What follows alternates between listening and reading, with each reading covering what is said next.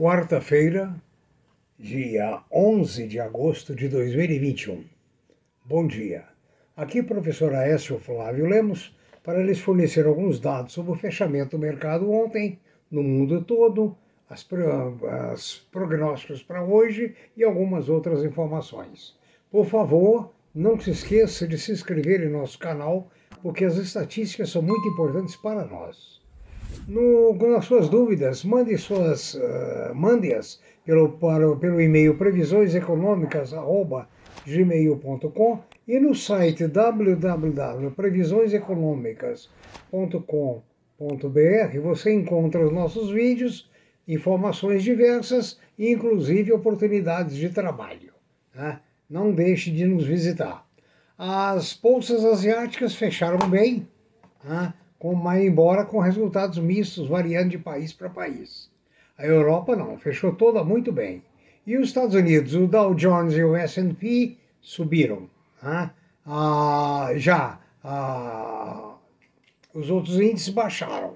A Apple fechou a 145, a Coca-Cola 56, McDonald's a 233, Microsoft 285 e Amazon 3.320 dólares por ação. Essas são as ações que têm sido pedido pelos nossos ouvintes. No Brasil, baixa novamente. Embora capital estrangeiro está voltando, porque sentem que eles têm oportunidade de lucros rápidos, bons e poupudos. Estão por aí para ah, estimular a bolsa logo, logo. Em Nova York, o petróleo tipo Brent terminou a 70,85. O dólar no Brasil a 5,19, menos 0,94 o euro a 6,08, menos 1,04. O ouro baixou mais, 1,729 por onça Troy. A prata, 23,32 dólares por onça. O minério de ferro entre 158 e 173 dólares, dependendo da pureza, o grau de pureza. O cobre fechou a 9,508, o alumínio 2,584, paládio 2,645 e zinco a 2,297. As commodities foram todas para cima, menos a madeira e o milho. Ah, uma notícia é a Raizen comprou 50, já comprou 50% da Paraguaia BIR. Já é efeito da chamada de capital para a expansão de seus negócios no Brasil e outros países. Eu prometi de falar para vocês hoje sobre a Ambipar. A Ambipar está sendo chamada de máquina de aquisições ela continua indo atrás de recursos porque ela não quer parar. Veja bem, nos últimos dois meses, a empresa eh, de gestão ambiental Ambipar fez 14 aquisições, uma média de uma para cada quatro dias. E diz a Chief Executive Officer, Cristina Andriotti, que vai seguir esse ritmo. O ritmo da Ambipar parece coisa de maluco, segundo os analistas, e sem nenhum exagero.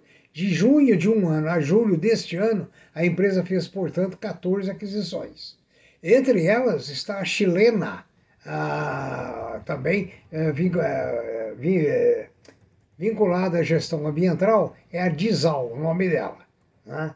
Ah, recentemente, vocês lembram que a Ambipar captou um bilhão e meio de ações numa, numa IPO.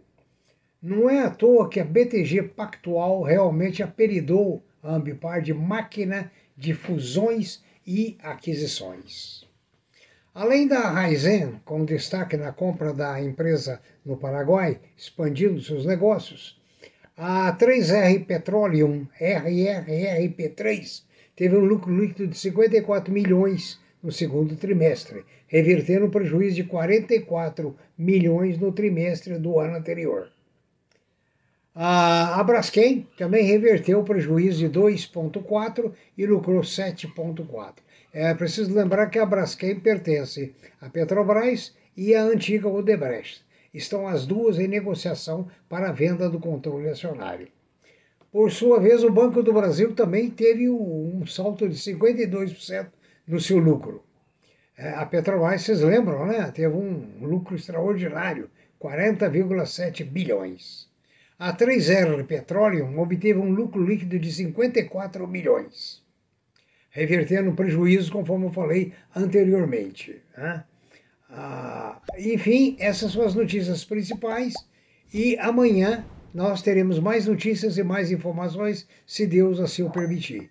Lembre-se sempre de que prudência, caldo de galinha e desconfiança no mercado né, não é mal, não.